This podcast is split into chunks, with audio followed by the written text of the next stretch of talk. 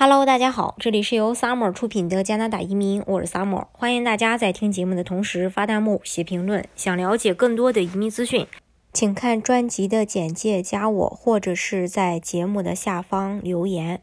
关注国内外最专业的移民交流平台，一起交流移民路上遇到的各种疑难问题，让移民无后顾之忧。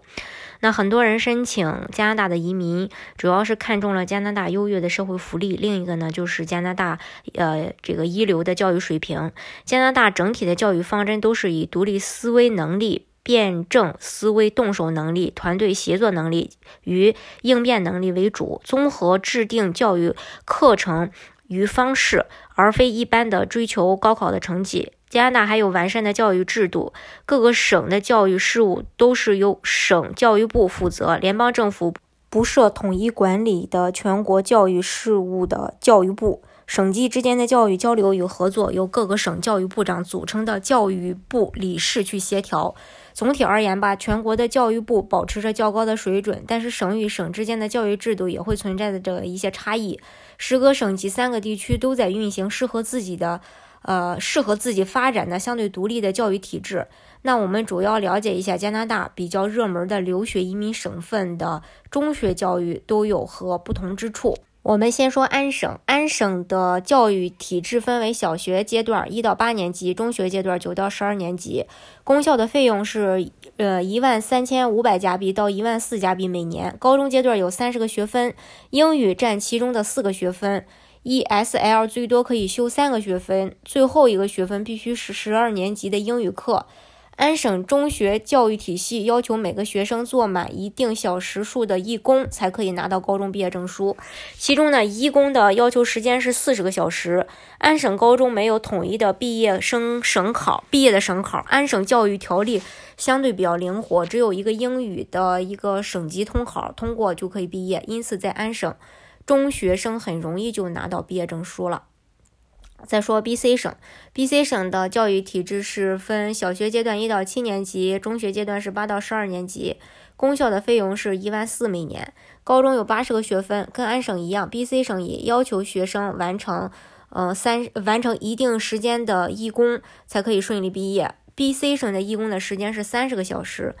相比较而言，B.C 的教育制度。更严谨，对学生的管理也比较严格。B.C 省设立有省考，在 B.C 省高中学习必须通过五门省级考试，才可以获得高中毕业证书。这也是很多华人家长都更愿意让孩子接受 B.C 省教育的原因。虽然与安省相比较，B.C 中学毕业需要考试，但对于已经习惯了应对考试的华人学生来说，并没有那么难。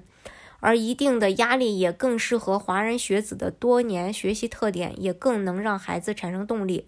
更重要的是，与中国学生的压力相比，B.C 省的这点压力简直可以忽略不计。安省的三十个学分和 B.C 省的八十个学分，只是每个省计分方式不同而已。两省教育的一个共同点是在高中期间都为学生设置了继续学习或者就业相关的课程，为学生的爱好和将来的发展做准备。对于留学生，学校没有硬性指标，非要做义工，但多做义工可以帮助留学生快速提高英语，更好的融入真实社会。根据加拿大的法律，只要有政府机构、公营机构或公司和非盈利的慈善组织才有资格接受义工，私营企业接受义工是不合法的。还有魁北克省。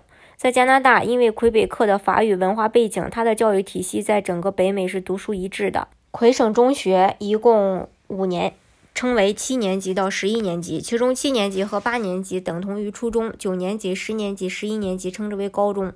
学生高中必修五十四学分，其中二十学分在十一年级获得。学生修满学分后，就可以获得魁北克政府的高中毕业证书。魁省中学生相比其他省早一年毕业。假如说学生在高二这一年来魁省读书，修满二十个学分，只要通过历史考试，视同合格毕业。魁北克有英语教育局和法语教育局，但是因为政府的法语保护法案，父母双方中有一方母语为英语的情况下，孩子才可以去公立英语学校、公立英语教育局学校去享受免费的教育，否则。只能进入公立法语教育局学校，所以公立英语学校中多数是以英语为母语的孩子，语言环境特别好。魁北克省的中学教育学校体系包括公立学。呃，公立学校和私立学校，其中又包括了英语学校和法语学校。相比公立学校，私立学校的录取要求会更严格。每所私立学校的录取要求不同。蒙特利尔有几所名列前茅的优质私立法语学校，就像国内的孩子小升初考试一样，这里的学生也必须通过学校的考试和筛选才能入学。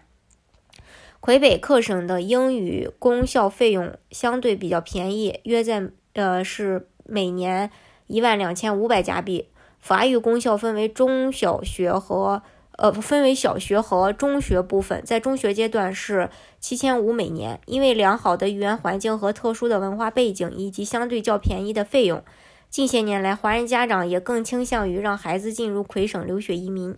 魁省的移民政策也十分宽呃宽广良好，也成了许多申请人的移民选择。大家如果想具体了解加拿大的移民政策的话，欢迎大家看专辑的简介，加我，或者是在节目的下方留言。关注国内外最专业的移民交流平台，一起交流移民路上遇到的各种疑难问题，让移民无后顾之忧。